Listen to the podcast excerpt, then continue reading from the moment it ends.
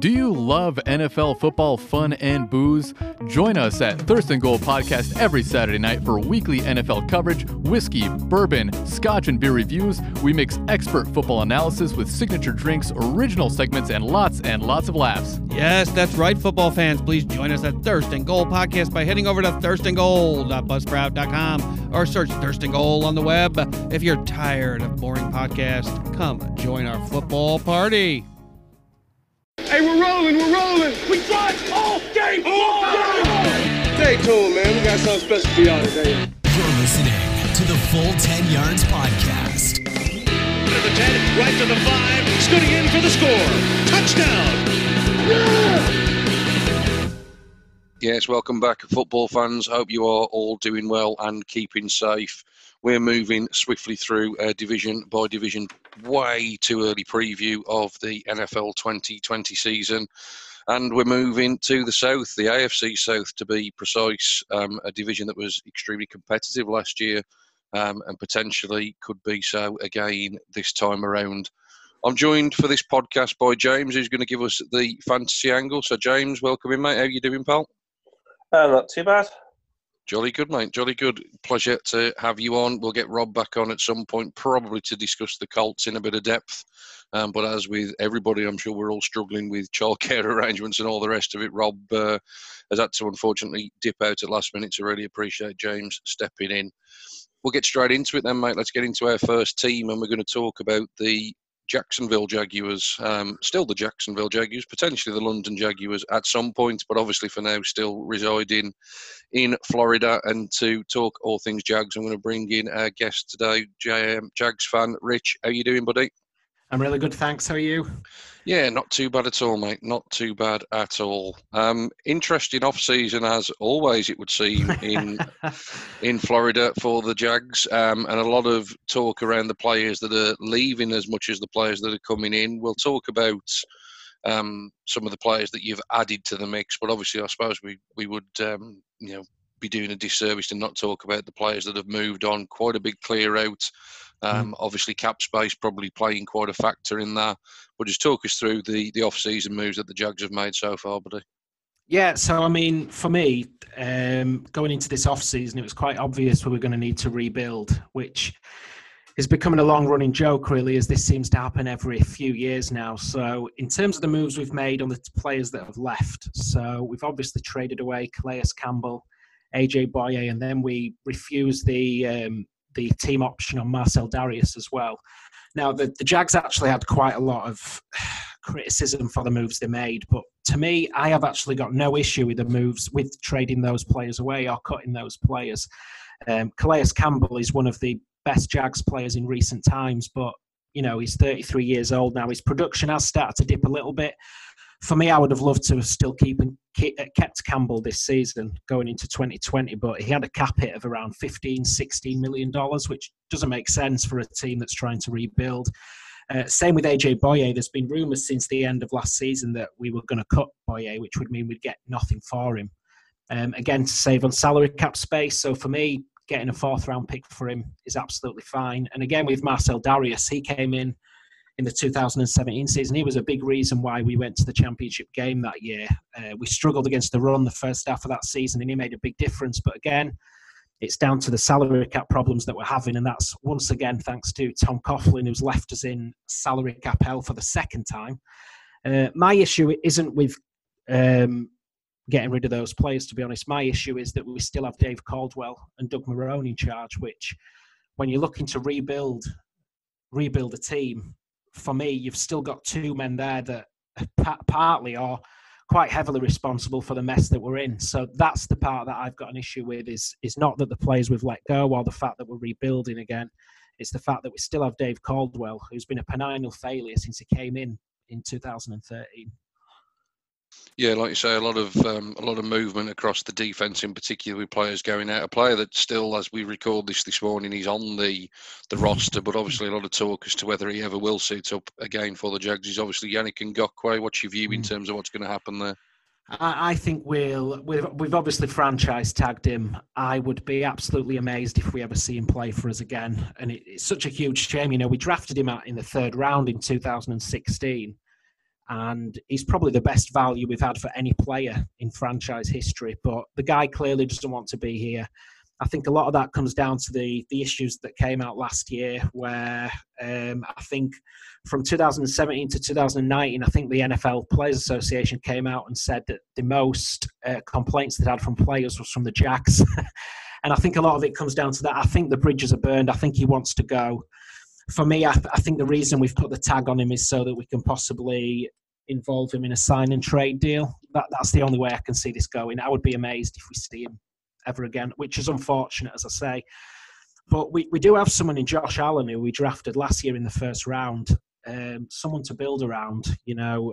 So letting Ngakwe go isn't as much of a devastating blow as it would have been last year for a team that's rebuilding. We have got someone like Josh Allen that we can build around. But, you know, we can dress it up all we want. It's still a big blow that he will go, but I just hope it's just seeing what we can get for him, really. Yeah, no, absolutely. It is, it is one of those you'd expect to get some fair compensation. He's obviously been a productive player for the last few seasons, hasn't he? So you would imagine somebody definitely will show an interest. We'll stay on the defensive side of the ball because that's where one of the main additions has been, and that's obviously Joe Schobert at middle yeah. linebacker, a player I know all about in terms of his career mm. with the Browns. What, what's the view from, from your perspective in terms of what he brings to that Jags defence? Well, um, I'll be interested to hear what you have to say, because I was I was really happy with his signing, and I was quite surprised that we spent that much money at that position. Um, in a lot of um, build-up to free agency, Schobert was mentioned as a potential fit for the Jags, and he certainly is, considering we were absolutely atrocious against the run last season.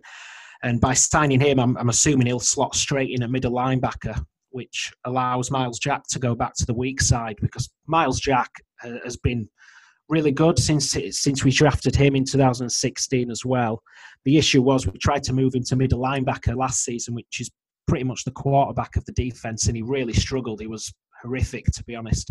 So it allows him to go back to his strongest position, and Schobert will slot right in the middle. I, I'm really happy with that signing. As I said, for a team rebuilding, I was quite surprised, um, but pretty happy that we spent that sort of money there. So what would your thoughts be on Schobert from seeing him week to week? I think he's everything that you want in terms of that quarterback of the defence, as you've alluded to there. He gets everybody lined up. He's certainly a leader on the field. I think Schobert was almost a early salary cap victim for the Browns, which seems strange because they've got a lot of cap at the moment. Um, however, I think long term, you know, we, we probably will be signing Myles Garrett to an extension. You would have thought this year, Baker Mayfield, Denzel Ward are just going to be around the corner in a couple of years' time. Yeah. Um, and I think they just didn't want to invest too much money in Schobert. I think if they could have got him back at the, the right price for the Browns, Um, I think he certainly would have been, um, you know, something they wanted to do. Um, you know, but I think he's he's absolutely a, a fantastic player. He's obviously made the Pro Bowl, um, admittedly as a reserve, but uh, you know, nevertheless, he's suited up the last couple of years. Um, you know, and absolutely, I think he's he's everything that you want in terms of a marshal on that defense. So um, certainly a player that a lot of Browns fans have got a lot of time for, and will be, uh, you know, hoping that he does well um, in his new environment.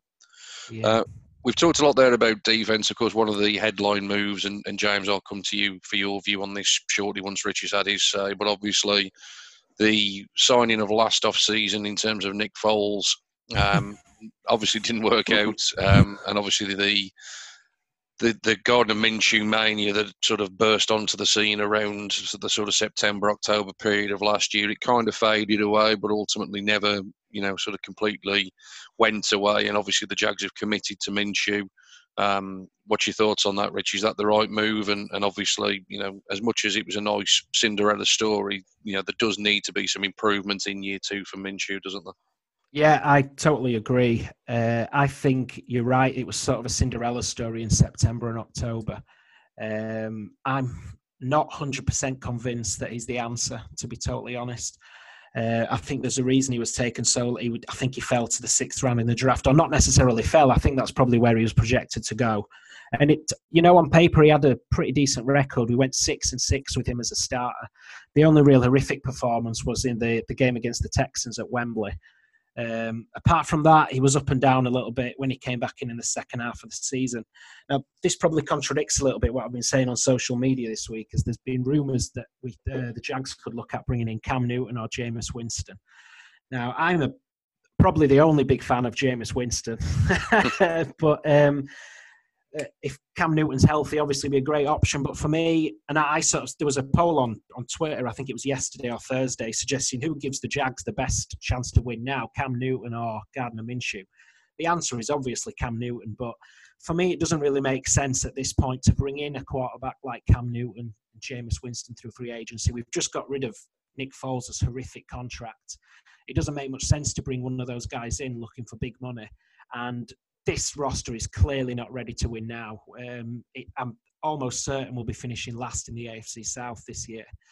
For me, is someone like Cam Newton going to want to wait around until twenty twenty-one, twenty twenty-two to have the weapons around him to compete? I just I just don't see it. So for me, I think it is the right option to go with Gardner Minshew. I think we'll probably draft someone day two in the N F L draft to compete with him, because the only quarterback behind him at the minute is Josh Dobbs. Now, that is a pretty depressing quarterback room, to be totally honest. But I, I don't... I, it, it, going ahead with a plan that we seem to be going with, which is a rebuild, there's just no point bringing in an expensive free agent. So I think it was right, certainly right, to get rid of Nick Foles. Um, it was a horrific contract when we signed him. I wasn't convinced then. And it certainly proved to be right. I don't think a lot of people were. We signed him basically. He caught lightning in a bottle, I think, with the Eagles in two thousand seventeen. A little bit like we did the same year um, in reaching the championship game. But we get rid of Foles. There's no point going and signing another veteran on a big contract. We may as well give Gardner Minshew a season to see what he can do. I think it's very likely we'll be picking early in the twenty twenty-one draft. So I'm all on the tank for Trevor Lawrence train this season. Oh dear, tanking already and we haven't even kicked off.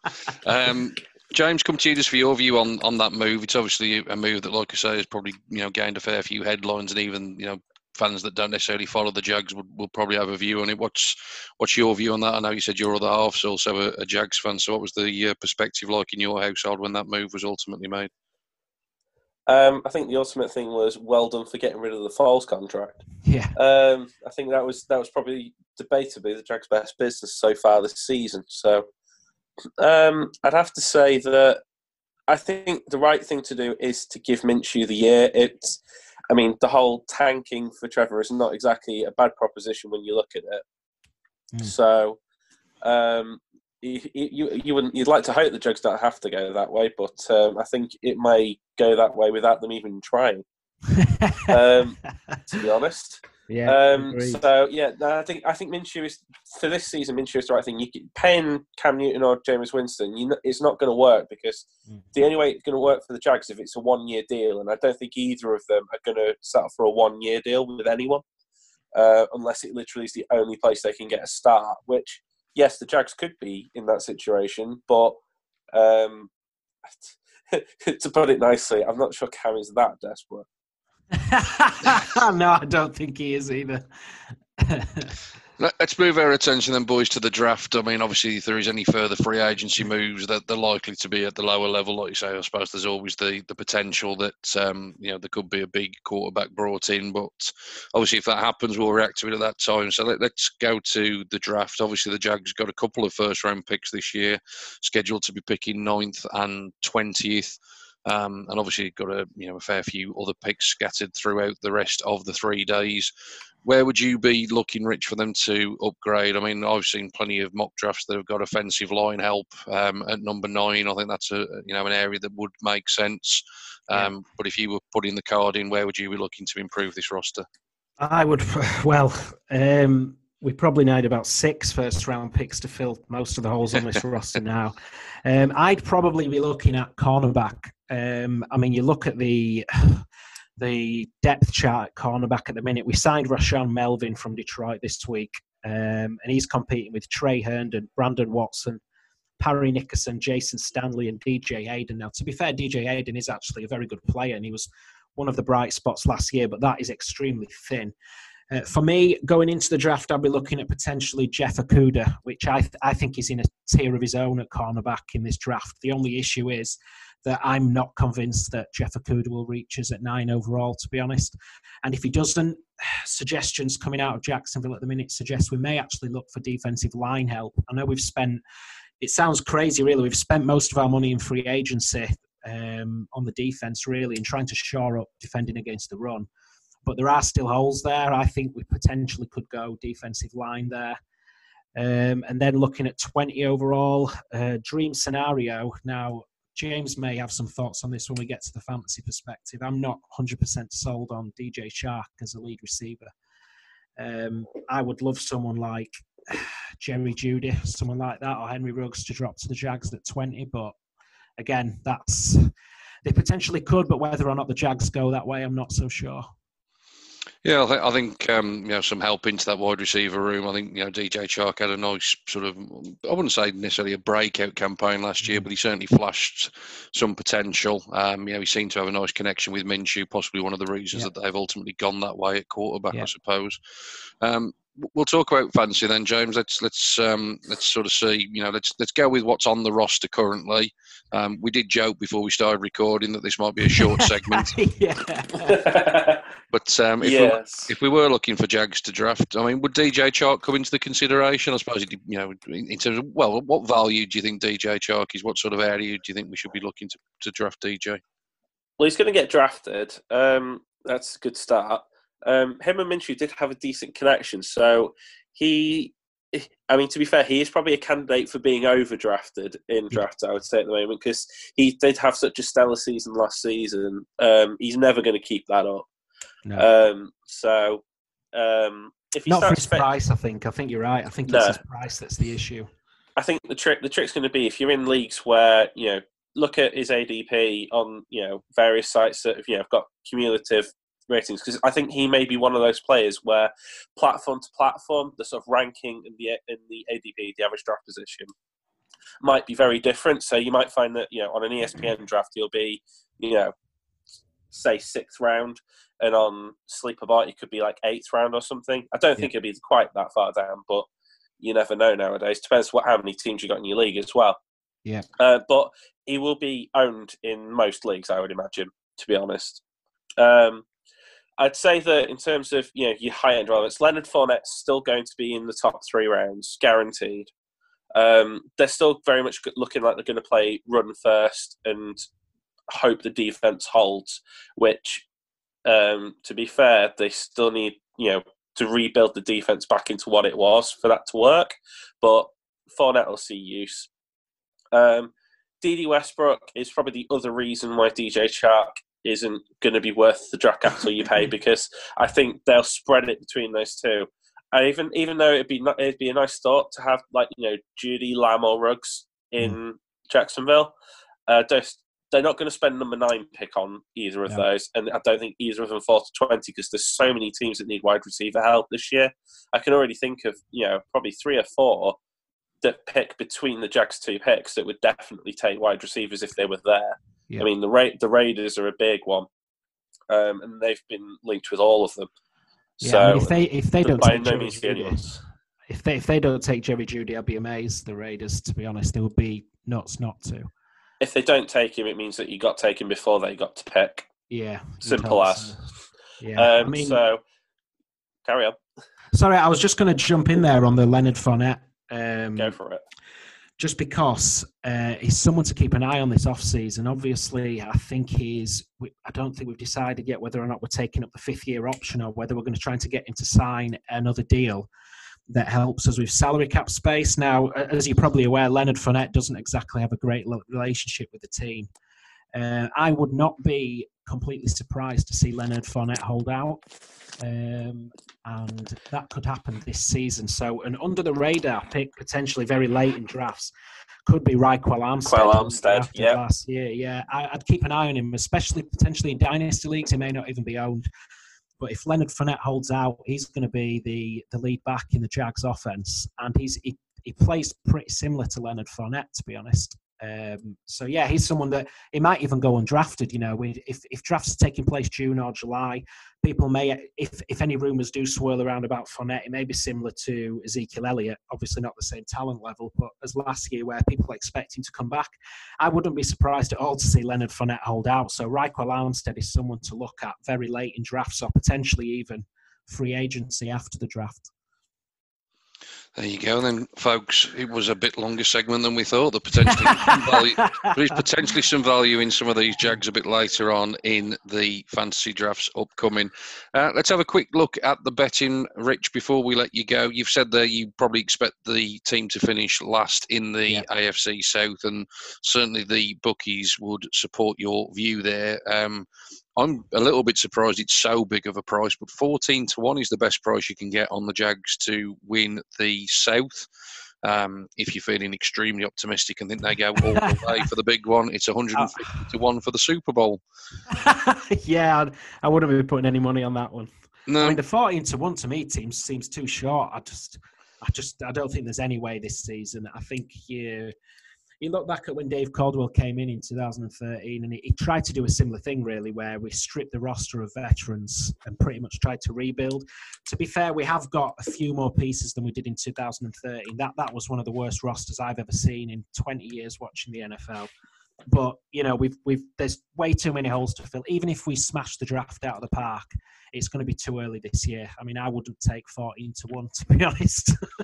yeah, I, th- I think it's a competitive division, and that's sort of summed up by the rest of the odds. You've got the Colts at nine to five as a slight favourites, Tennessee two to one, and Houston three to one.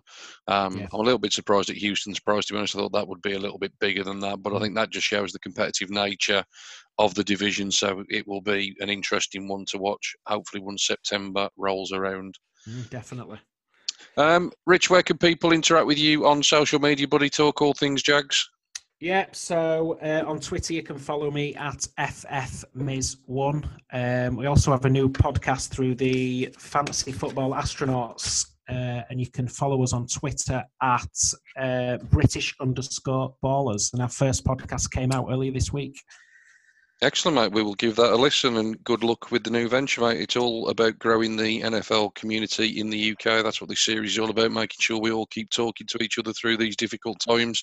Um, Definitely. So good luck with that indeed, mate. And like I say, we will certainly give it a listen. Any other Jags fans that are out there, as always, get in touch with us on Twitter. You can leave us messages through the website as well. You know, even in audio form, we'll get some played out if you have some really strong views on what the Jags have done so far throughout the off-season, and obviously what you would like them to do during the draft. Let's get as many people interacting as we possibly can, and, you know, give ourselves all a nice distraction in the current climate that we're all living in. Um, Rich, it's been a pleasure, mate. Thanks ever so much for joining us on Thanks the podcast. Thanks very much, guys. Cheers, Cheers Paul. We'll speak soon. Stay safe. Bye. Cheers. See ya. Thanks to Rich there, coming on, talking all things Jags. And let's move on to the other three teams in the division that probably will be fighting it out come the back end of the season. It was obviously close last year with the Texans, ultimately just about holding on to the divisional crown. Um, but obviously an early exit in the playoffs ultimately. Um, and to talk all things Texans, let's welcome in one of the regulars at the Full ten Yards, of course. Ewan, how you doing, buddy? I'm all right. Coping in the uh, age of biowarfare. It's uh, bunkering down, so we're getting there. Absolutely, mate. Absolutely. Good to talk some football and get some welcome distraction. Um, and obviously the, the Texans have been one of the teams that have caused quite a stir, it's probably um, safe to say, in terms of the off-season. Obviously, the big sort of news is the trade away of DeAndre Hopkins. We'll talk about that um, in a moment. But I suppose the big question, or, you know, certainly the question um, from the outside looking in is, you know, can Deshaun Watson continue to sort of operate in the manner that he has done? I know you're a big fan of him. I am as well. Um, he's obviously done great things since he's joined. But can he continue sort of essentially papering over all these cracks that Bill O'Brien seems determined to continually opening up for him? In short, yes. Longer answer would be he's still got a lot of growth in his own game. I think sometimes his fundamentals let him down, his footwork at times doesn't give himself a, a basis to, to step into throws, and uh, he relies too much on his athleticism and tries to, you know, sometimes extend plays and takes cheap stacks and and, and puts you behind the chains consistently. So if he can find a way to play within the system and allow his talent to come out at enough times in a game, um,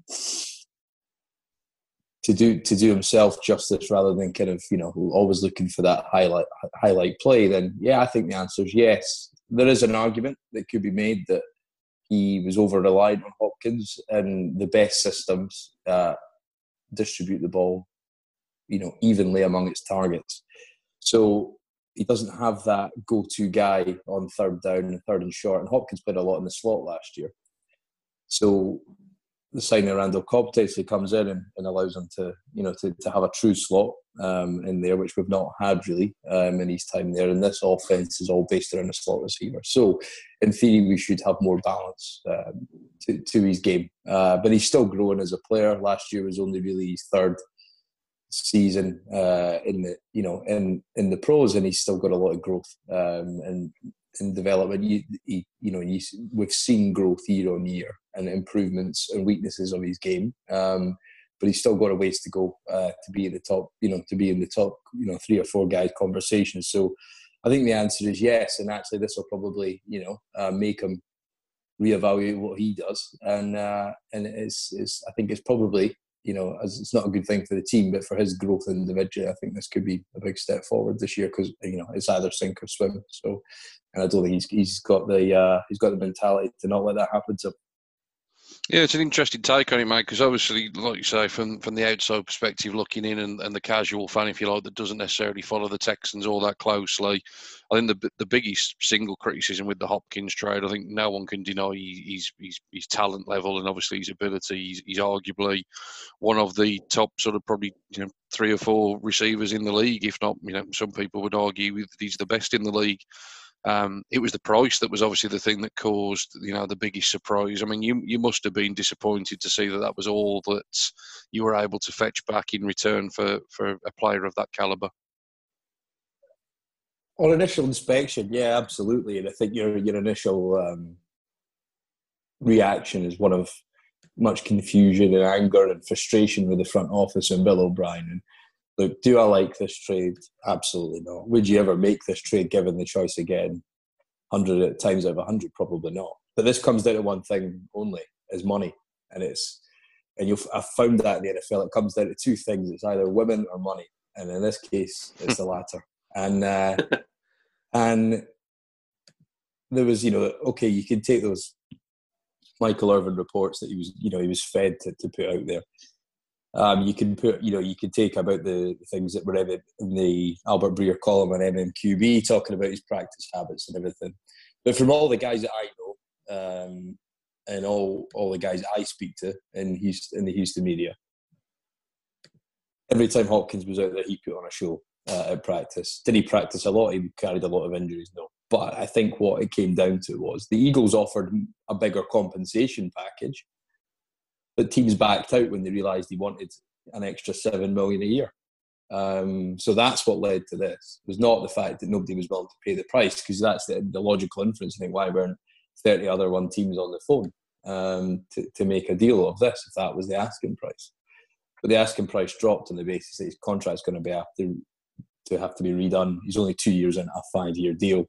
Um, and I think longer term, Um, now, should you know, the timing is wrong and the, co- the and the compensation is wrong, and you know I think we've just pulled the trigger too early. But that's what happens when you give an emotional man a, a, a football coach born and bred a, a front office gig, and uh, that he doesn't you know that he doesn't want it, um, and that's the position we've been put in.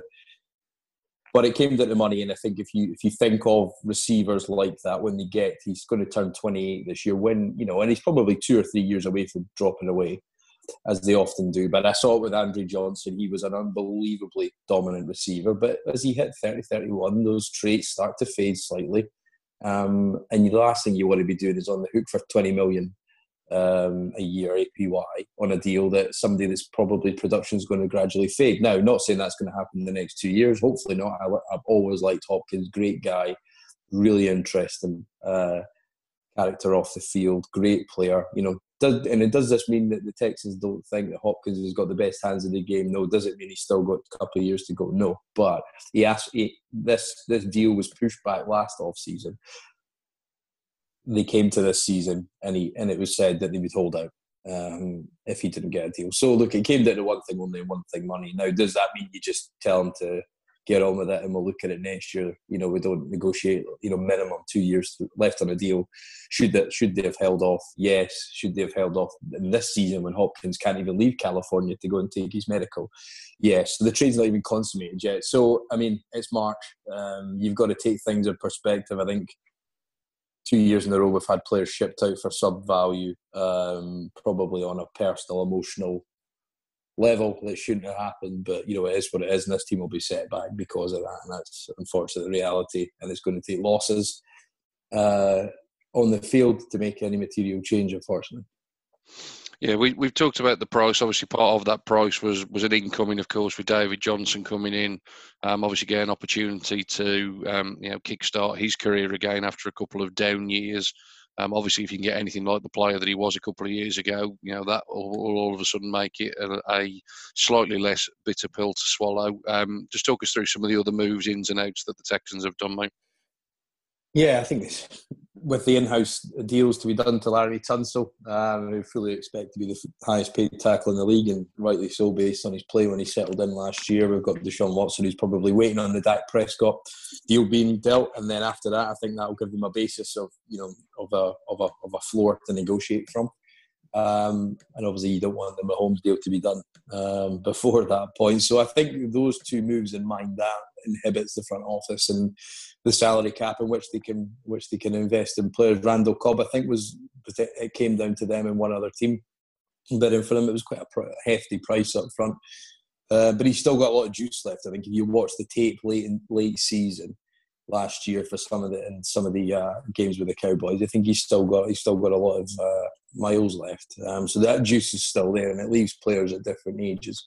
Uh, but he's all you know. But he's he's always been a, a more quicker than than uh, than fast. It's about acceleration in this law, and I think he's still got that. So if he, so it's really only a two-year deal, um, but he'll come in in the slot, and that, that provides some great competition. And then when this offense has a slot, a true slot, it does look a lot different on the field. So that's good. Eric Murray, um, he was at the Browns last year, traded from the Chiefs. It was right at the start of last season. Again, I think when you look at it, it's a reasonably high amount to pay for a guy who's kind of a safety corner hybrid, but could could come in there, could play a bit of nickel, play some special teams, and I think they'll probably look to you know towards the third safety. Now, again, I think all within mind in the, in the environment that we're in. Potentially, these we've seen Michael Brockers uh, not go ahead. We've seen um, a couple of other moves that have just not not um, come to fruition because literally none of these deals are truly signed and sealed yet. So um, it could happen. David Johnson, I think if you look in, you know, the Hard Knocks film, it's hard not to like the guy. Later round draft pick, twenty sixteen, unbelievable season. Uh, looked like the next coming of whoever you, whatever sort of hyperbole you want to give him. Now, he's had a lot of injuries. So, I mean, and again, I think there's a good chance, just as we saw with the uh, Dwayne Brown trade a couple of years ago with Seattle, uh, Um, Jeremy Lane was meant to come over at corner. He failed his medical and the trade was renegotiated. So it's not unprecedented for that to happen. So could that well happen with David Johnson, and the trade has a bit of a, a different complexion? Quite possibly. Um, so we'll, we'll we'll see where where, where that leaves us. Uh, Jalen Watkins comes over from the Chargers um, as well. Um, he's a four two guy. He'll probably play gunner on special teams. Uh, Brent Cavell from the Jets, um, just a, a kind of guy to, to compete for the, the swing tackle position. I think the in-house moves, I think Bradlee Roby was a good signing, a good, you know, below-market deal for a player of his ability when he's on. I think the the criticism of Roby and why he's left uh, Denver, or why he was allowed to leave Denver, was because he didn't necessarily back up season after season of quality play. Now, when he was fit last season, in the ten games he started, uh, missed Uh, six with um, with a hamstring injury. He was he was our best corner by some margin, and he can play in the slot and outside just as well um, as, as as either position. So he can follow a true number one. I don't think he necessarily is a true number one um, as corners go, but he but he can definitely do that. And he did a great job on Tyreek Hill in the first game where we beat the Chiefs.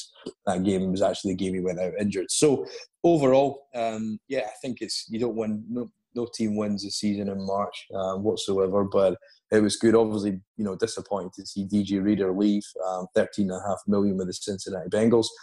Um, it's, you know, um, teams like that have got to overpay for players. I think, you know, the, he, at the time he wanted ten um, and the Texans offered him just a shade below ten. and he ends up getting thirteen and a half. So I think it's it's a good move for him. Fifth round draft pick. Uh, guy didn't play a lot his senior year in college. That's why he dropped, blossomed into a player, got better every year.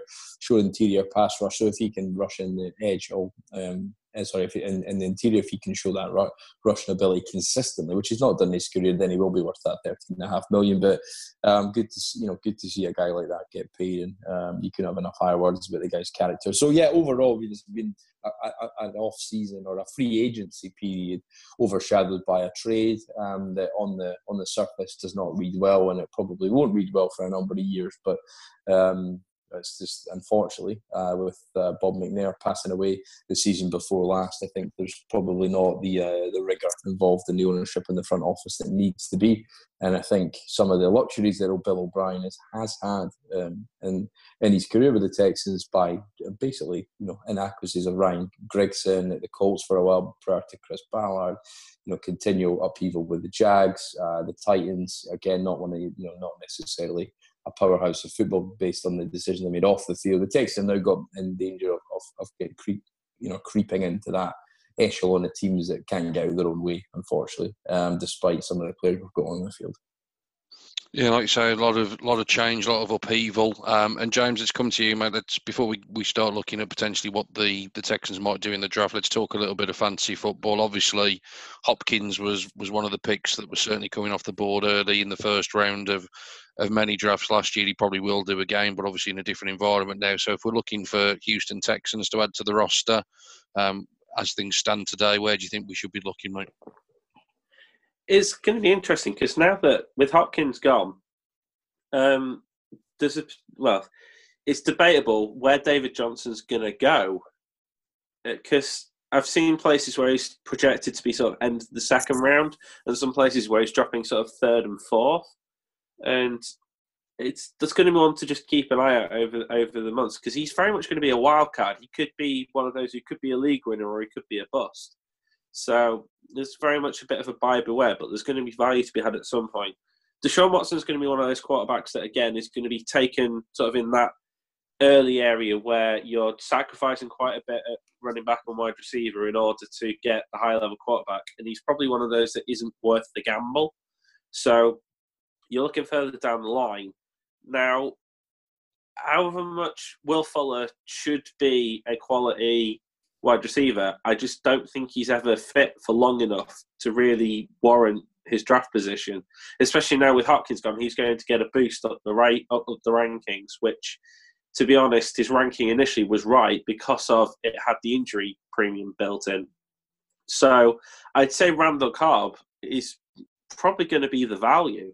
Because as Ewan pointed out, you know, having a true slot receiver in a team that never had a true one before um, could be what keeps the Texans competitive, I reckon. Um, for those looking a bit further down the line, shall we say, um, Darren Fells had a decent season last year at tight end. And if you're not going after one of the premium guys, he's probably a good person to keep an eye on at the very end. Um, I imagine he might be one that ends up in the streaming merry-go-round, but he is probably one of the ones that could stick if you're lucky. Yeah, no, absolutely, mate. I think some, some good advice there. I think, like you say, the you know Will Fuller, like you say, he can win game weeks on his own corner. You know, if he's if he's on, but like you say, often he's he's inactive. So, absolutely, like you say, if you're looking for some consistency, um, it may be best to shop elsewhere. Let's move then, Ewan, into the draft and just have a look from your perspective. If you were um, putting the cards in, what positions you'd be potentially looking to fill. Um, you know, again, from the outside looking in, wide receiver seems an obvious one with, with Hopkins moving on, and we just, you know, alluded to Will Fuller's problems of staying on the field. So wide receiver's one that um, a number of people have slated. But, uh, you know, where would you be looking to upgrade the team, mate? Yeah, from my point of view, I think in early picks, unless you've got a transcendent talent, I never, I never quite understand how you know you you don't build your lines um, based on the investment in the offensive line last year um, and the trade for Tunsil. Um, potentially a later round pick in there to to to give a bit of depth at guard or tackle um, as a kind of developmental prospect could could well be on the cards. Edge rusher is going to be the big, the big one. I think the problem is in this draft there isn't many. I think if you look after the, after the top end guys, obviously you've got Chase Young well and above at the end of the top, you got G G Espinosa from Iowa, uh, Gross Matos from uh, Penn State, um, and then, you know, you've got La'Kevion Chesson from L S U. I think, and after that, there's a bit of a drop-off at the edge rusher position, so there's potentially not. There's one guy I quite like, and I watched Utah a lot last season because uh, they, had, they had a great de- defense to watch, and I'm pretty much a defensive guy. Um, But uh, Bradlee Anae uh, as an edge rusher, I think he's got he showed up really well at the Super Bowl, got rave reviews. I think he's probably going to be overdrafted for, for probably his production and and his traits, um, athletically speaking. But Bradlee Anae for me would be, I think, a good fit, um, and potentially could come and do a bit of dropping into coverage and and, uh, and cover that Jack linebacker position in the four three if we are going to continue to play that. I think that in interior rush, you're talking about D J Reader leaving, the guy at Missouri. Uh, Jordan Elliott, uh, he could, he's got some real, uh, you know, Bucky Brooks has got him in the top five of uh, interior d- defensive tackles. I think he's got a, a good a good base and a, a good skill set to come in and, and get pressure up the gut, which is the, you know, what every team is looking for. And when you've got guys like Chris Jones, and not that I'm saying he's in that realms, but when you've got Aaron Donald and things like that, that completely changes um, how people have to set protections against your against your your front. Um, and it's, uh, it's it's something that every team needs. So if they can find that in that, whether it be Matabuke from A and M or whether it be Neville Gallimore from from Auburn, I, I think it's it's it's there, there, there's potential um, picks out there. Um, and then I, I think as well, wide receiver. I think looking at the the benefit that uh, Deebo Samuel gave, uh, and as the offense is, you know. Um, from a traditionalist point of view, becomes a bit more college-led and some sort of trick and gimmick plays that you see, keep seeing coming into the league. Um, tends to be effective. So if it's a LaVisca Chenault from Colorado State, I think he's fallen off boards, necess- probably uh, unfairly, I think. And, you know, some people have him rated in top twenty just because he is such an athlete. Jalen Raganow from T- uh, T C U as well. I think he's another guy that, that, um, that, that you know, that can provide, you know, potentially punt returns, can provide... Uh, you know, some from jet sweep, uh, orbit motions around, you know, in the, in the backfield to keep uh, linebackers and safeties on their heels uh, when you're when you're at the line. So yeah, I think that there's options there to kind of get to to to add to this team, and they've got a pick at fortieth overall, and potentially depending on how the Hopkins trade is finalised, there might be more in there. Um, But yeah, we've got two, two, um, two second-round picks and a third to try and add some talent in those positions. I think cornerback's got to be got to be one as well. Um, Jeff Gladney from T C U as well as a player I like. Jalen Johnson from Utah, again a team as I said I've watched a lot. I think they they, they could be fits for the, the way in which I think the scheme will be played. Obviously, got Anthony Weaver as a first-year coordinator, so there's probably some unknowns on that and exactly what he's looking for and how he wants. Combine his, his cover and uh, rush abilities of his players, but you know, I think in, in, it could go either way. But I think that, that those guys look potential fits for the Texans. But yeah, it, it, it's going to be interesting because there's a lot of unknowns. We've got two rookie play callers on either side of the ball, so depending on what they want to build in, if they'll be allowed to build in, that's probably a bigger question. Um, um, but if what the, what they can build in um, to to their game plans, then. Um, There's probably some unknowns there. So I think based on that, and I think based on the draft being process, not being its usual, no top thirty visits, um, it's all kind of, you know, being, you know, Skype-led, uh, digital, you know, other, other technologies are available. But in the, the process has changed, no pro days. So there's going to be guys who have character questions or have, you know, fitness questions or whatever it might be. Um, could well fall in this draft. So I think you could see this year some impeccable value in the second and third round based on the process not being its usual. But uh, but yeah, I think there's some of the positions that we can look at. But they've got to, they've got to be able to rush the passer come week one, which they can't now. I don't know if they can do that in the draft, and that's that's probably the biggest concern. Yeah, plenty of players there, Texans fans, to keep your eyes and ears peeled for. Um, you know, good sort of round up there from you, and in terms of the, the value that could be around um, in terms of the second, third round prospects. Um, obviously, the Texans, mate, perennial um, playoff contenders. Um, obviously, can they get over the hump is the big question. Um, so, as we close out this segment, mate, give us a reason why you think the Texans can get over that hump and maybe go all the way and win the big one. And then on the flip side of that, you know, a reason that they might fall away and end up missing the playoffs this year. Yeah, I mean, it's, it's overly simplistic as it sounds. If you've not got a quarterback in this league, you've not got anything. Um, so Deshaun Watson is a reason to believe for any team. just as a true franchise passer is. So you're always in a always in a chance uh, to win, no, no matter how, you know, all the other units play. And you saw that in the Buffalo game in the playoffs, that there's always a chance when, when Deshaun's got the ball in his hands.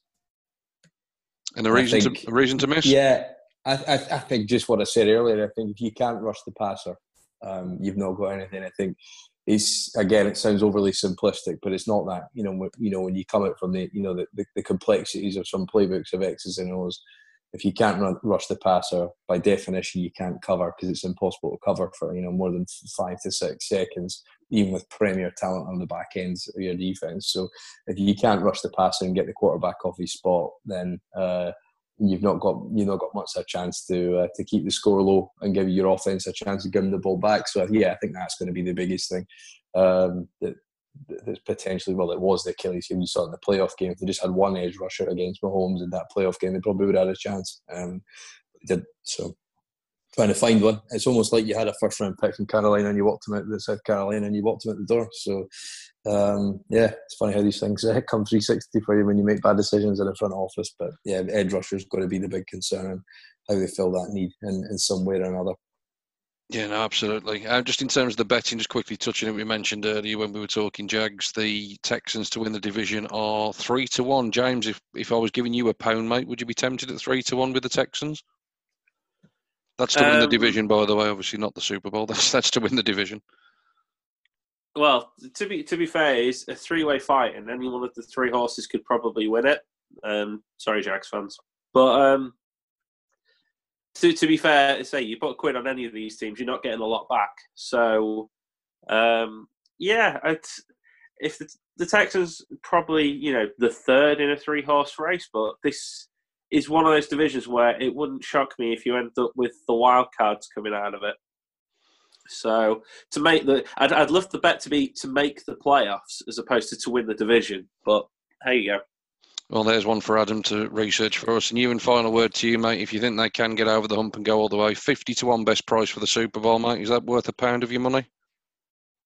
Uh, fifty to one. You, you never know. Um, you just never know uh, what's going to happen. So fifty to one, yeah, a pound is Worth a, worth a, worth a, worth a punt, isn't it? Worth a punt, mate. Absolutely, absolutely. You, and where can Texan fans engage with you on social media, mate, and talk all things Texans? I know you've obviously yeah. got your, your other podcast as well, mate. Give it a plug. Yeah, so you can uh, download and follow the Arc podcast, uh, the Turn Up for What podcast, um, and it's uh, and it, at Podcast Texans on Twitter and at Podcast Texans dot com uh, for all our for our website. So yeah, if you're not already following, uh, come and join us, and we'll uh, you can hear more of uh, more of me and a lot of uh, Houston-based guests talking Texans pretty regularly. Um, so yeah, come and check us out if you're uh, such such way inclined for the, the punishment, and as such as the podcast title would suggest. So yeah, check it out.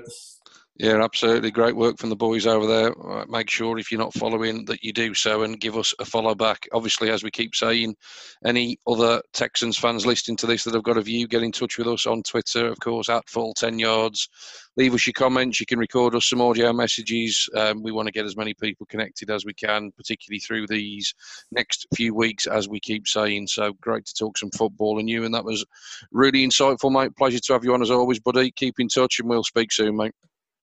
Yeah, take it easy, guys. Stay safe and wash your hands. All right, cheers. Cheers, man.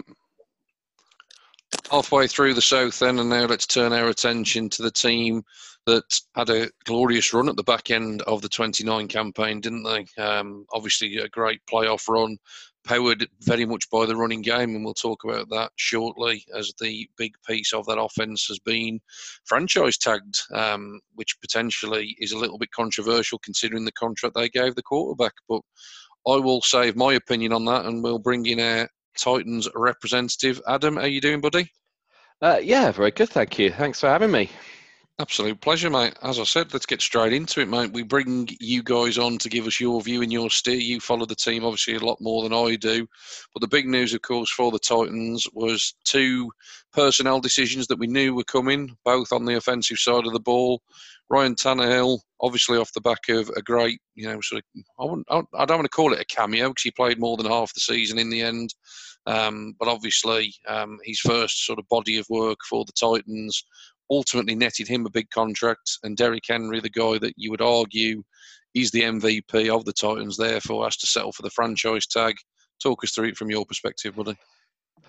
Well, I mean, starting with Tannehill, I think that cameo is quite a nice word, um, because I think that's what we all thought it might be um, when he came in. And Mariota, I mean, I, I initially had still had hopes that Mariota would come good, and you know, he he may do it at the Raiders, who knows? But um, yeah, when he got benched uh, midway through our game at, at the Broncos, it was it was just a no-brainer. It, you know, you you couldn't carry on with him how things were.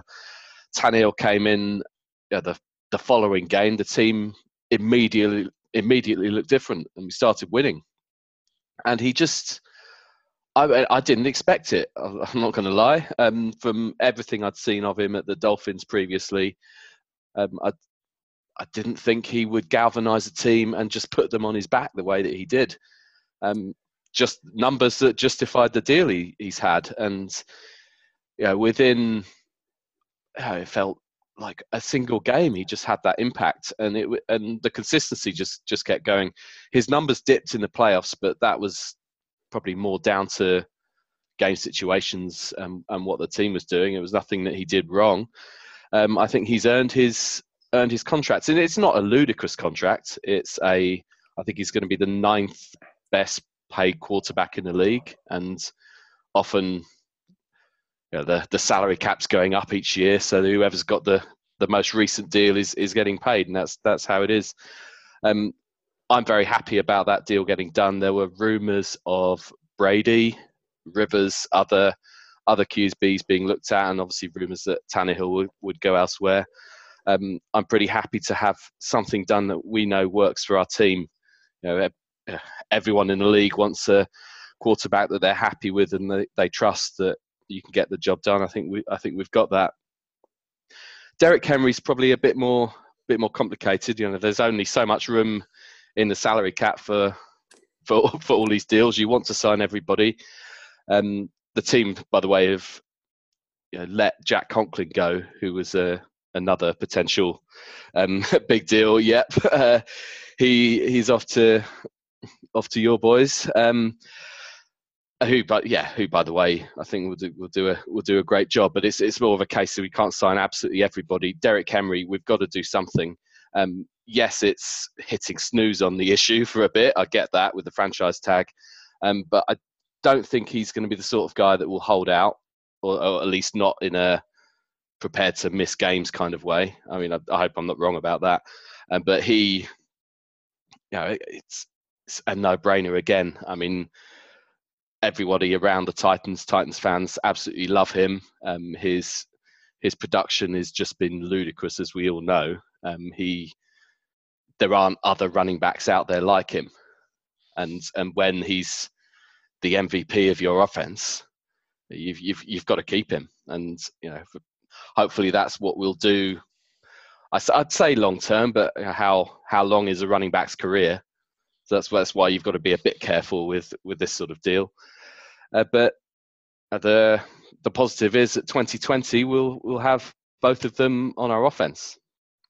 Yeah, no, absolutely. I, I agree with everything that you've said there. I mean, I think the you know the position that Tannehill plays, it's obviously more important to get that deal locked down. And I think the key thing there is the longevity, as you just said, in terms of the running back. I think Derrick Henry's production, as you say, fantastic. You just worry that if a four or five year deal goes down, you know, he obviously hopefully doesn't end up in the same sort of position as, you know, take Todd Gurley as a good example, um, you know, where wear and tear um, had obviously got the better of, of Gurley, and he's obviously now been shipped on. And that is the awkward thing with running backs. I'm a huge running back fan, but you can understand why teams are sort of more reluctant to pay that position. And as you say, I think Tannehill, a lot of people will just remember those playoff numbers, as you alluded to. But I think, as you said, it was scheme, it was game plan um, at that time. You know, when he was ever asked to throw the ball, you know, when he got involved in a couple of shootouts, probably most notably the one against the the Chiefs. Um, you know, the, the game during the regular season that uh, the Titans yeah. won. Yeah. Um, he was able to move the ball, you know, with ease when he wanted to. So yeah, for me, I think absolutely the right decision. Um, you mentioned Jack Conklin there. He's obviously going to be a big loss and hopefully an excellent player for the Browns. I'm certainly looking forward to seeing him block for Nick Chubb next year, so that should be good to watch. And you mentioned Mariota. Um, any other sort of um, free agency movement, um, just to bring us up to speed? And I see a couple of the, the sort of lower level players that you've probably released. Do you want to just talk us through anything else that the Titans have been up to? Well, I mean, a little bit of movement on the on the defensive line. Uh, we've picked up Vic Beasley, uh, the Atlanta Falcon. Um, Jarrell Casey has has disappeared out of the building now, who's, I think, a sort of nine-year Titan and absolute fan favourite, probably yeah, coming towards the twilight of his career. Um, that's that move I'm less happy about um, as a as a big Casey fan, uh, but yeah, one of those trades where you get nothing in return. That's just about cutting some salary cap, and that seems to have been seems to have been the plan. I mean, there is a little bit of room. Um, I think a, a lot of of Titans fans get the sense that there's room for sort of one big name in there. Whether that whether that's going to be a deal for Logan Ryan, who our, our cornerback, who hasn't. You know, free agent, haven't got a deal done there. You know, he could be he could be going elsewhere, but if he, he doesn't, there's there's room to sign him. We there were a lot of rumours about Jadeveon Clowney, um, who may want to stick two fingers up uh, back at the Texans, who you've just been talking about. Uh, but yep. yeah, that looks less and less likely by the day. Um, but yeah, I think uh, John Robinson will have something up his sleeve. I would I would hope. Um, you don't. The last thing you want when you the type of team that is, you know, or, or would like to think you've got a sort of a playoff Super Bowl run, you don't want to leave unspent salary cap at this stage. No, absolutely. And, you know, let's move on to the draft. Obviously, as you say, the, you know, the, the, the free agent moves, potentially there might be one or two left up, up the sleeve. But if we look at the draft, which we know is still scheduled to go ahead in April, obviously in a very revised format, but obviously not a huge amount of, of capital to play with, obviously drafting all the way down at number twenty-nine overall, um, off, the, off the back of obviously a successful campaign, um, but no picks in the fourth or sixth round. So obviously really important that the first couple of picks here get hit on. If you were putting the card in, what sort of positions do you think you'd be looking at to solidify across the rest of the roster? It's always a tricky one, this, as as anyone would know who listened to the, the five-yard rush mock that we did a few weeks back. Um, you're I mean, we're still sort of guessing what how free agency is going to finish. So, if if the Logan Ryan deal doesn't get done, if he moves on, then we might be looking at a cornerback. Um, equally, you know, potentially an edge rusher. I mean, I think I think the first pick's going to be on defense, come what may. Um, so, you know, an edge rusher, someone like a Gross Matos, um, I would think might be available towards the end of the first round. Um, cornerback, I mean, in that in that mock we did, I ended up taking C J Henderson as that that kind of level potentially. Um, but yes, it's still I still need a crystal ball really to to work out how that's going to go, depending what what we're left with. Uh, but it seems like there's, well, I can see a fair amount of of talent in both those positions in the in the draft. Maybe second or third round. I mean, other positions we we should probably look at the offensive line, given that Conklin's moved moved on. I mean, Dennis Kelly, who's been a, a swing tackle up till now, we've we've signed, um, got a deal in deal in there, um, and I think Dennis Kelly will be our starting right tackle this year. Uh, but some some more depth there might be the the way forward. Possibly, whether this be sort of second or third round or lower or lower down, um, a young running back. I mean, it's just Derrick Henry right now. Uh, Dion Lewis has has moved on. He, I mean, he wasn't really a factor anyway, and just to have, you know, some something, yeah, change of change of pace back for, for Derrick Henry, third third down options at some, or or even just something to give him a little bit more longevity, fewer snaps. As as much as, you know, if you've got someone like that, you you want to give them the ball the whole time. Um, yeah, ev- eventually he will he'll break down, get tired. So there, there's there's some options options there, but yeah, hard to hard to predict. I think it's not as easy as being Cincinnati and, you know, having the, the first pick overall, where everyone knows what you're going to do. Yeah, no, absolutely. And I think it's also, you know, probably a, a sign of the strength and depth throughout the roster. Like you say, there isn't a a glaring need. You know, appreciate, like you say, not too sure yet on the Logan Ryan situation. So that potentially becomes one. But as you say, you know, potentially an opportunity to go best player available. I certainly think they will take a running back at some point, you know, whether it's one of the, the sort of third day picks in terms of round five, round seven, you know, whether they would spend anything higher than that, given the limited capital they've got. We'll wait and see. Let's uh, flip it over to fantasy. James sitting patiently waiting to get his two penneth in on the time. I'm still here. He's still there indeed. Um, I suppose obviously Derrick Henry's name would be right up there, mate, in terms of fantasy relevancy for the Titans. But uh, take us through where you see most of the points coming if we were picking Tennessee Titans in our fantasy drafts. Yeah, Derrick Henry's obviously going to be the highest drafted Tennessee Titan, and he's going to be debatably first round, if not in the second. But, um, you know, you're going to have to spend high capital to get him. Um, whether it'll be a good move or not, I don't know. No, no running back for a long time. I couldn't even tell you who it is. There's a back-to-back fourteen hundred plus yard seasons. So it's going to be a bit of an uphill struggle. But with the way that that offense is built, I think it's fair to say he is going to be um, valuable.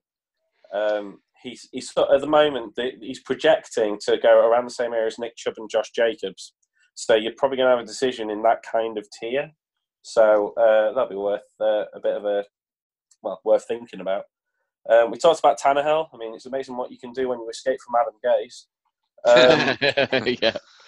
I was definitely trying to try to dig that bit in, but I was like, I didn't find my window, so I had to make sure I get it, got it in there. But um, I actually think that Tannehill is going to be one of those quarterbacks that ends up on the waiver wire, and people who decide to just not pick a quarterback until very late and just stream the position.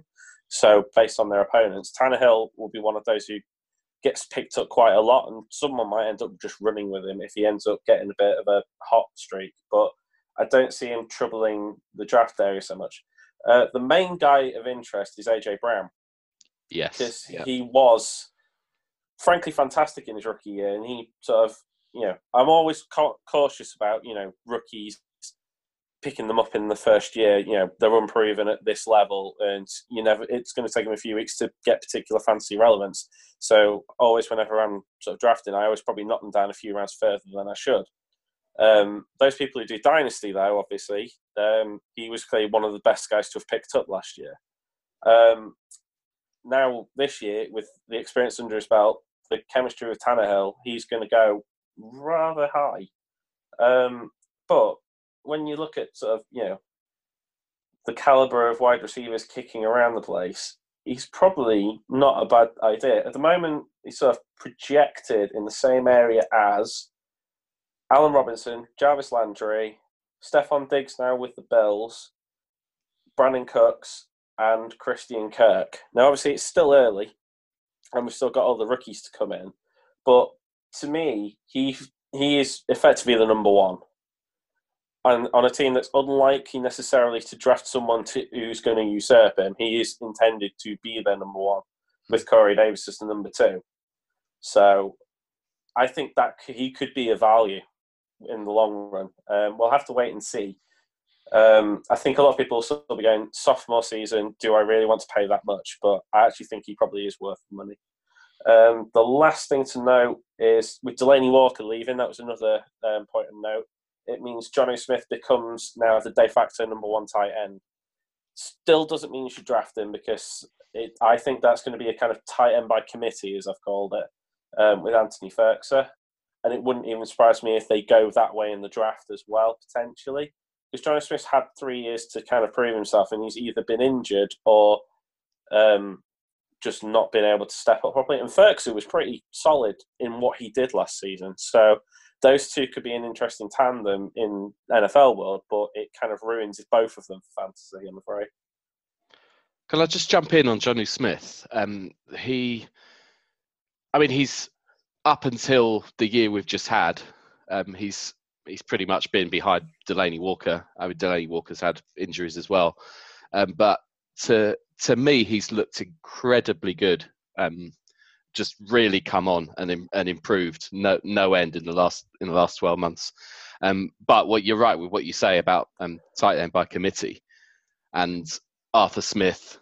You know, that's that's his background anyway. And you using Ferguson, yeah. it, you know, others, Pruitt, Pruitt as well, we had last year, and they'll be, they'll probably be. It wouldn't surprise me um, if we pick one up in the draft, maybe lower down as as well.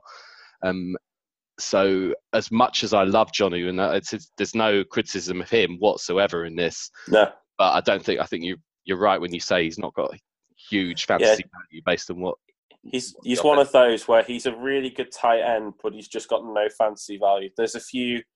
There's a few people at various positions where it's like, I'm not saying they're a bad player. It's just that the situation really hurts them in fantasy. And he is one of those candidates. Yeah. Yeah.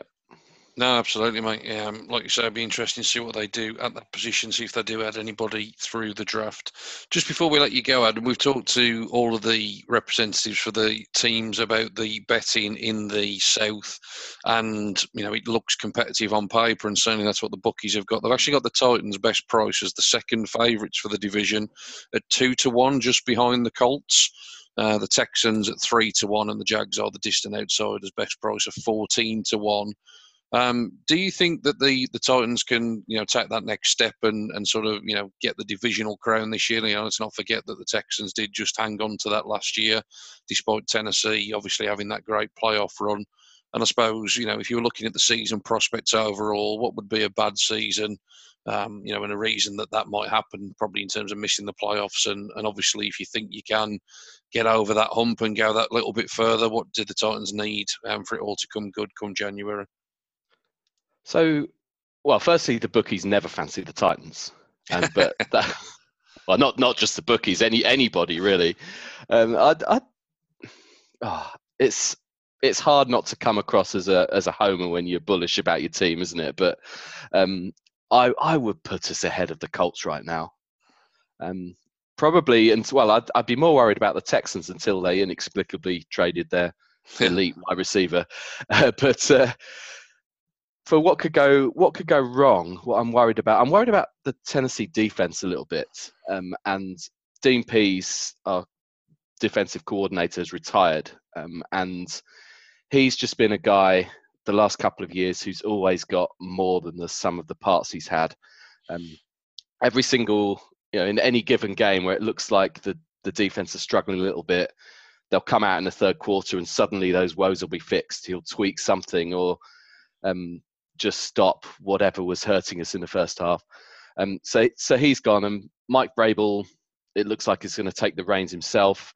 I, I have concerns about whether that, well, whether that's enough, whether he, he can he could do everything himself. Um, so yeah, my con, my concern is that if we the defense becomes more porous, we've got an offense that relies heavily on the run, and you're suddenly in a situation where you're you're struggling to stay in games. And they get away from you, so that that's where I could see it potentially go go south. And yeah, I mean, uh, based on yeah, I, I've, I'm feeling ambitious right now. I think a bad season for us is is missing the playoffs. Um, on the flip side, if I think the the key to a playoff run or even further, who knows, is a strong offensive line, and if we can. You know, if if Dennis Kelly steps up and you know, bookends with Luan at the other side um, with the tackles, and we've got you know, Roger Saffold's been there, been there a year and has has improved, and the offensive line production is strong. Um, Tannehill and Henry behind a strong offensive line is hard to stop, and I think that the team could really go places if that works. Um, as it didn't work for part of last year. I mean, it worked better towards to further through the season that we got. Um, so that that's the thing that you know, it could just be one little draft pick that, that comes off, or just a, avoiding injuries, whatever it is. But if if that works, um, high hopes. Yeah, I, I tend to agree with you. I mean, I don't think it's a, a generous price, don't get me wrong. So you're not going to get rich, obviously, backing them at two to one. But I, I would personally also have you down as favourites for the division from my angle. I think, you know, the Colts, obviously, I think a lot of that has been, you know, associated with the Rivers signing. But, you know, we know that as good as Rivers can be, he also is obviously very prone to turning the ball over. Um, you know, so I, I think Tennessee absolutely got everything that they need to make another good, strong run at this. And I think the only thing that will be different this year is probably more people are expecting that. I know you said, you know, in jest that nobody fancies the Titans. Obviously, there is just that level of expectation, and people will probably pay more attention to them. Um, you know, they've been perennial nine and seven, eight and eight kind of candidates, and I think people would be expecting them to to possibly go a little bit further than that. So it'll be interesting to see how they cope with that expectation. On the on the on the Colts, just quickly, I, you know, as Well, I mean, as a, a fan in the A F C North, you'll have been up against Roethlisberger for so many years and you just get sick of it. When when you've got that rival that's had Peyton Manning for, what, twelve years or whatever it is, and he goes down, oh, then you, then you draft Andrew Luck, so you've got to play him for him for seven or eight years. Suddenly an ageing Philip Rivers puts a smile on my face, shall I say. It's quite a nice, I don't, quite a, quite a nice prospect, absolutely. Yeah, playing playing Rivers twice a year when he's well, he's at the back end of his career. I'm putting him politely here, um, but very politically correct there. Ish, yeah. No, absolutely. It's certainly going to be a different prospect. Um, Adam, where can all the Titans fans find you on social media and interact with you? Uh, I am well. I'm at A D Foxcroft. Um, I also can be heard on the Long Snapper podcast, which is at Long Snap Pod. Um, for Titans fans, we've got a, an account at Transatlantic T N, the Transatlantic Titans. Uh, we also do a podcast there every now and then, so have a look. That's, yeah, I mean, we've all got time on our hands. That's a lot of podcasts to get through, but um, yeah, what else are we going to do? Absolutely, mate. And as we've said with this series, it's all about trying to bring the community together, keep everybody talking. And like you say, there's plenty of good content out there. So absolutely, absolutely go and yeah. go and give it all a listen and a read, et cetera, et cetera. Of course, any Titans fans listening, if you've got a view of, you know, anything that Adam's covered, then get in touch with us at Full ten Yards on Twitter. You can leave us voice uh, messages via our website, et cetera, et cetera. Be good to get some views from you as well. Adam, thanks ever so much, mate, for joining us. It's been an absolute pleasure. You take care, my friend, and we'll speak soon. Yeah, you too. Thank you very much. Cheers. Cheers. One team left to do, and of course we did say that we would get him back on to talk about his own team. So James is still with me, um, but we are rejoined, I'm delighted to say, by Rob. How are you, my friend? What is up? Thanks for having me back on, Sean. Um, it's been, it's good to return. It's good to return. Pleasure, mate. Pleasure to have you back with us. And obviously, we're going to be talking some Colts. I'm looking forward to you and James having a bit of a ding-dong about fantasy and see who's the, see who's the real fantasy expert at the Full ten Yards. So I'll, I might just sit back and watch that one unfold. Um, no, I'm the quiz expert. You, cer- you certainly are. Fantasy's just the backup, mate. Absolutely, mate. You uh, you are the king of the guesswork, mate. That is, that is to be sure. Um, I'm, I'm, not, I'm, good I'm not good at either of them. I'm not good at either of them. Don't worry. Let's talk football then, and um, let's talk about obviously the, the significant news and the big news, if you like, for the Colts, and that's obviously bringing in Philip Rivers at quarterback. Obviously rocked on the eve of last season with Andrew Luck retiring, um, but obviously Rob, um, you know, a big commitment to a guy who certainly on the back nine of his career, it's safe to say, um, still obviously very productive. He's had an excellent career. How do you think Rivers is going to fit in with the Colts? I think it was a it was a great signing. I think um, a lot of people called it before it happened. In fact, I think ninety percent of the analysts were talking up about um, Rivers going to Indy, and I think it's a good move. I think uh, we, we've suffered uh, the Jacoby Brissett experiment was was fine while it lasted, it, and but that was all it was. It was fine. It wasn't great. It wasn't. It was it was average. And you know, Jacoby Brissett is a career backup. That's the reality of the situation. He's a he's a bloody good one as well. He's a good career backup, but he's not a starter. Um, and we've seen that he's had two chances now, and, and unfortunately, he just hasn't hasn't got that sort of that killer punch, that final sort of um, drive in him. So I think Rivers has got that. I think um, Rivers has had a fantastic career, and most of it behind um, a sort of a non-existent O-line. So now he goes to Indy with a fantastic O-line. Um, he's got a real chance to sort of go out with a big bang. Yeah, completely agree with that. I was going to say that was the key thing for me. It was really that offensive line. Like you say, you obviously lost a little bit of mobility, um, but obviously, you know, you'd like to think that the offensive line will more than make up for that. Um, part of that offensive line, of course, Anthony Castan... I can never get this name right. Castanzano, is that how we pronounce it, Rob? Costanzo. Or Catanzano? Something like that. You Costanzo, know. Costanzo. You know who I mean. He's obviously re-signed. That was obviously a good bit of business in free agency. Talks around the rest of the Colts free agency activity. Uh, yeah, we. Um, he was a sort of a key piece. I think he's thirty-two, thirty-three, uh, but he's still not old. Like, you know, you see some O-linemen go to their like thirty-eight. So, you know, he's not old in that respect. He's a key piece, left tackle um, uh, for, for us. And, and, and I think we've got three excellent Uh, sorry, four excellent O-linemen in Braden Smith, um, Quentin Nelson, um, our, our centre, um, name escapes me, Kelly, um, and um, left tackle Costanzo. Uh, sort of our weakness is, is right guard, which is Glowinski. Um, now, so it was key for us to have that fourth piece, because with four really good offensive linemen, you've got a good unit. Uh, with with three, you start to have holes, um, you know. Uh, so to have that fourth man, brilliant, absolutely fantastic, great signing. Um, Pierre Desir, Desir was, was one of the casualties, which was a little bit bizarre for me. I thought, considering who we brought in to replace him, I thought it would have probably been better off just keeping Pierre Desir there, to be quite honest with you.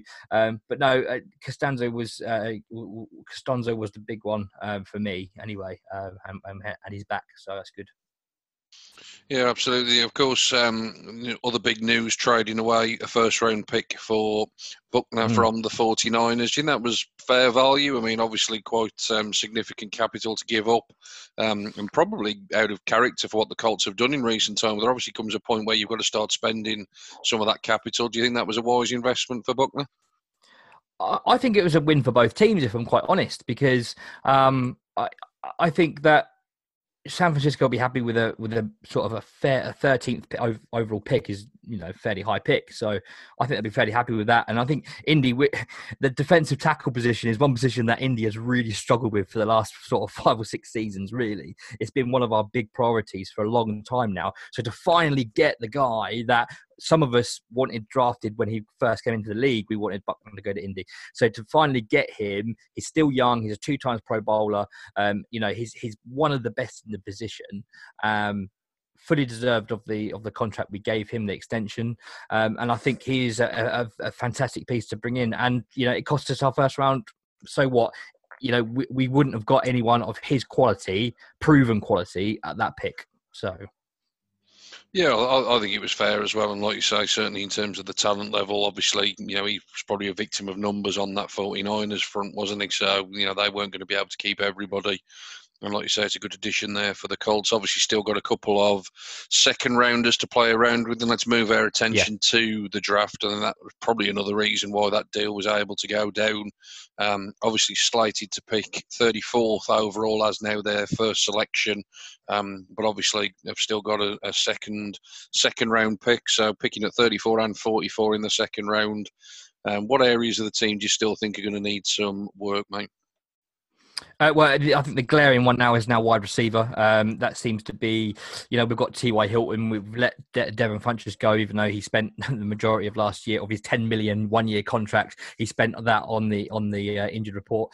Um, but um, no, I think wide receiver now. Paris Campbell is a guy who was a rookie last year. Again, he had some injury problems. He's really good, and if he stays injury-free, he could be a really deep sleeper for fantasy. Uh, I know we're going to come on to that in a bit. Um, but uh, T Y is the only real pass catcher there. Jack Doyle, I think he's had his, I think we've had the best of Jack Doyle. I don't think he's going to do much more. So it's pass catchers. That's the answer. Um, A lot, a lot of people are questioning, will Indy use both of those second rounders to move back up into the first round? It's not the Ballard way, put it that way. It's not the Ballard way to do that. Um, however, it's different this year because as well as a wide receiver or a pass catcher, we also need a quarterback because, you know, if Philip Rivers, you know, he's getting on and he's he's not going to, you know, last long, um, we need his replacement. So is it this year we draft him, or do we wait until next year? That's that's the big question at the moment surrounding Indianapolis. Yeah, no, absolutely. So just in terms of that scenario you said there about, you know, coming back up into the first round, if that was to mm-hmm. be the case, who do you think he'd be targeted for? I mean, I saw a mock draft earlier. I think it was on one of the Colts websites um, suggesting that Jordan Love might be in yeah. play, if, if so, moving back into the first. That would be the one and only reason, I believe, unless a Jerry Jeudy or uh, CeeDee Lamb fell, which I don't expect they will. Um, I think Jordan Love would be the only one. Now, we have just done the N F L U K mock draft, which I was drafting for the Colts uh, with a couple of friends of, of mine and Adil, who, who's uh, one of us at the Full ten Yards. Um, we actually did do that. We did uh, trade up to the first to grab Jordan Love, but... My, my friend quite rightly said, uh, he did say, well, that's not the Ballard way. That's not how Chris Ballard works. He doesn't tend to do that. But I don't know. Jordan Love might just be the talent that changes that. How far up into the first round do you think they need to go? How, how far did you go up in that U K mock draft, just as an example? Uh, I picked him at twenty-nine. I traded with the Titans. It was an inter interdivisional trade. Um, so it was twenty-nine. I think I paid, um, I didn't pay the thirty-four. I paid the forty-four and the seventy-fifth to go up to twenty-nine. Um, so I still had that thirty-fourth pick in which I picked a wide receiver. So it worked there. Whether that's a kind of a realistic trade to happen in real life, I don't know. I would say I think you fleeced them there, mate. That was excellent yeah, work. Yeah, excellent work. That, it, that was a good trade. I don't know if that actually happened in real life, but, you know. Um, so we sat there after the first two picks, and I had Jordan Love and T. Higgins. Fantastic. That, that's a dream for us. No, absolutely, mate. Like I say, I think if uh, if Ballard pulls that out on draft night, we'll uh, all be singing his praises, mate. Absolutely. Right then, boys, I'm looking forward to this. I'm going to come to James first for some fantasy guidance, and then I'm sure you two will have a bit of a ding-dong backwards and forwards. So, James, if we're looking for Colts, where are we looking, buddy? Well, there's two obvious names in Marlon Mack and T Y Hilton, who... there's every chance they might go very similar positions in the fifth round. I think if anyone wants to draft both of them together, you're probably going to have to be on the four or five, sort of on the edge. So, you know, on in the snake draft, winding round to be able to get both of them. Um, whether that's advisable, I don't know. T Y Hilton, to me, is probably going to benefit from having Philip Rivers over Jacoby Brissett. And I'll be honest, I think he's one of those where initially he may be an absolute value, but I think people might wise up. So the earlier you draft, the better his value will be. I think he might be one of those that rises as you go through, you know, go through the mock draft season, and then you start hitting real drafts, and suddenly the value may not quite be there as much. Marlon Mack, again, should be strong, albeit I don't think he's going to have quite the impact of sort of recent seasons and maybe what people perceive he will be able to do. With Philip Rivers there now, Um, it's a very different prospect to a team that's quarterbacked by Jacoby Brissett, as we've said. So Mack's probably about the right value, albeit I've got it at the moment that he's going around the same area as um, Devin Singletary. Uh, make sure I've got that right. Yep, around Kevin, Devin Singletary and Kerryon Johnson. And I think I'd take Singletary over him. Um, Kerryon Johnson, that's probably pretty much his level. So at least it looks like this is I've got it about right at the moment. But after that, Paris Campbell, I'm glad you mentioned him because I think he's going to be one of those sort of, you know, I'm hoping double-digit rounds, um, but is going to be a value provided he can stay fit. I think, you know, having so long off last season, people aren't sure what he can do, and he's going to be one of those that might be, you know, a sneaky league-winning option. So I'm hoping Rob will agree with me on that one. Um, I agree with I, pretty much everything you've said there, James, to be honest. Hey, it works, so, it works for me. And the only other thing, to, well, two other things. Philip Rivers is, I think, going to be in the quarterback stream merry-go-round a bit, like I said for Tannehill. Yep. Um, so very much, you're not going to draft him, but on week threes against sort of weaker oppositions, he's going to be a streaming option. And Jack Doyle is the interesting one, because I flip-flopped on my opinion on Jack Doyle for a while. Even in my, even when I was writing my tight end article, I was struggling because, yes, he's lost Eric Ebron, but Eric Ebron was very much the sort of red zone target. Doyle was, you know, ma- mainly to be on the field, but obviously he had a few injury worries as well. But even with Ebron gone, Mo Ali Cox looks ready to step up, so it still looks like a two tight end team. And I think I've still put him in the tight end pairs section. Um, and if I didn't, I probably should have done, because I think Mo Ali Cox is going to sort of rob a bit more of Jack Doyle's fantasy relevance. So he probably will be a very good-looking value, but I think there are a lot better values out there than what he's going to be. But I think I've uh, I've waffled long enough, Rob. Fire away. No, I I, I agree pretty much with everything you said there. Um, I, I would personally take Mac over Singletary just because we have a big, sort of bigger, deeper um, sort of relationship with, with Marlon Mack in fantasy football. We've seen him do it the last couple of years. He's, he's been fantastic. Really, really impressed me last year, considering this time last year, I was a driving force behind Indy need to get another running back because Marlon Mack's not quite good enough. Whereas last year... absolutely fantastic. Um, just circling back to T Y Hilton, interestingly, uh, with Andrew Luck, aka with a quarterback that can throw the ball, uh, T Y Hilton has been a top a top fifteen receiver uh, three out of three years. Without Andrew Luck, without a quarterback who really throws the ball, let's just call him Jacoby Brissett, uh, he's outside the top twenty both years. So Philip Rivers is coming in. He, we know he throws the ball. We know he's got a nice deep ball. T Y Hilton, I think, is guaranteed to be a top ten wide receiver this year. Yeah, cool. I think I think you two boys have um, developed a good chemistry there. I was expecting it to start, you know, going backwards and forwards, but you're both nodding in agreement. So it's it's good to have a bit of love on the uh, on the podcast. Good work, boys. Who, who knows? Maybe we should show together, James. Well, maybe. I mean, at least that's one thing with with, uh, with us in the Full ten Yards community. It's consistent advice. If we if yeah. we both think the same thing, then you should feel confident that we. If two people think alike, maybe maybe more should. I don't know.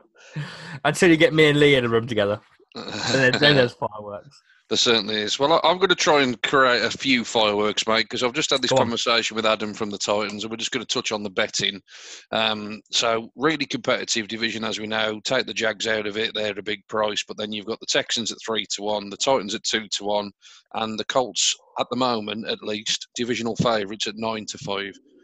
I'm not having that, Rob. I know you will be because you're going to support your team, and absolutely. But surely the Titans are the favourite for this division, or do you think the Colts rightfully are, in terms of the bookies, favourites to pick up the divisional crown?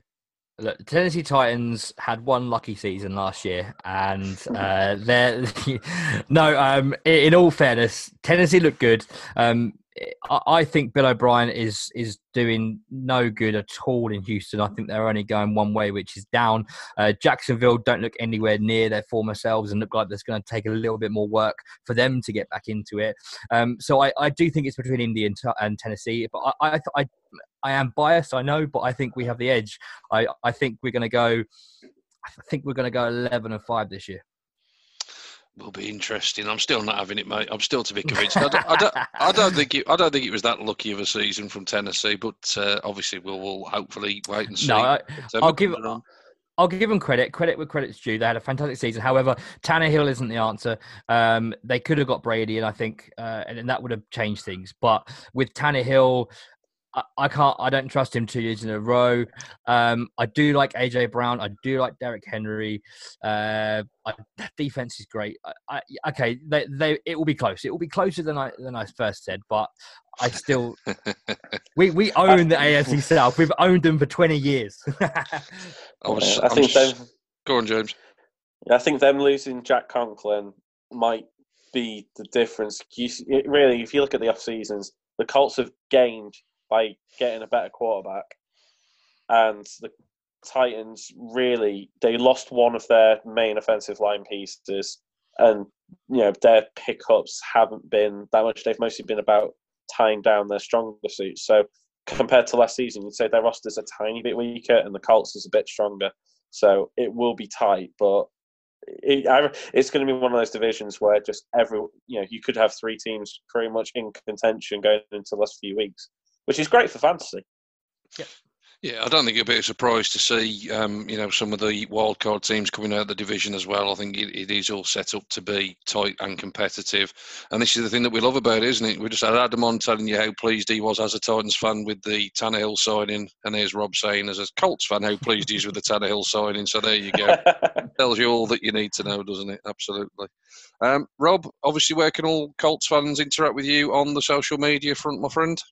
Uh, Colts fans, you can uh, interact me with uh, at FFBritBaller. Uh, Titans fans, you can uh, interact me with at Full ten Yards. Beautifully done, mate. Beautifully done. But all joking aside, as Rob said, if you've got a view on it, Colts fans, Titans fans, anybody from from the A F C South, as that's now all the teams done, please remember, get in touch with us at Full ten Yards. Uh, we're quite happy to have some conversation and debate. Leave us some audio messages on the website as well, and you know, how hopefully we can play some of those out as well. It's all about getting people's opinions and getting people talking. So thoroughly hope you have enjoyed the A F C South preview. Way too early, admittedly. And we'll probably do some of these again as the season gets ever nearer. But Rob, thanks for joining us, bud, for the Colts section. No problem at all. Good to be back. And James, thanks ever so much, buddy, for your input throughout all four teams. No worries. And of course, we will sign off, as we always do, in the great words of Kevin Cadle and say, bye-bye for now. Bye-bye. Thanks for listening to the Full ten Yards Podcast. Follow us on Facebook or Twitter at Full ten Yards. Or email the show, full ten yards at gmail dot com.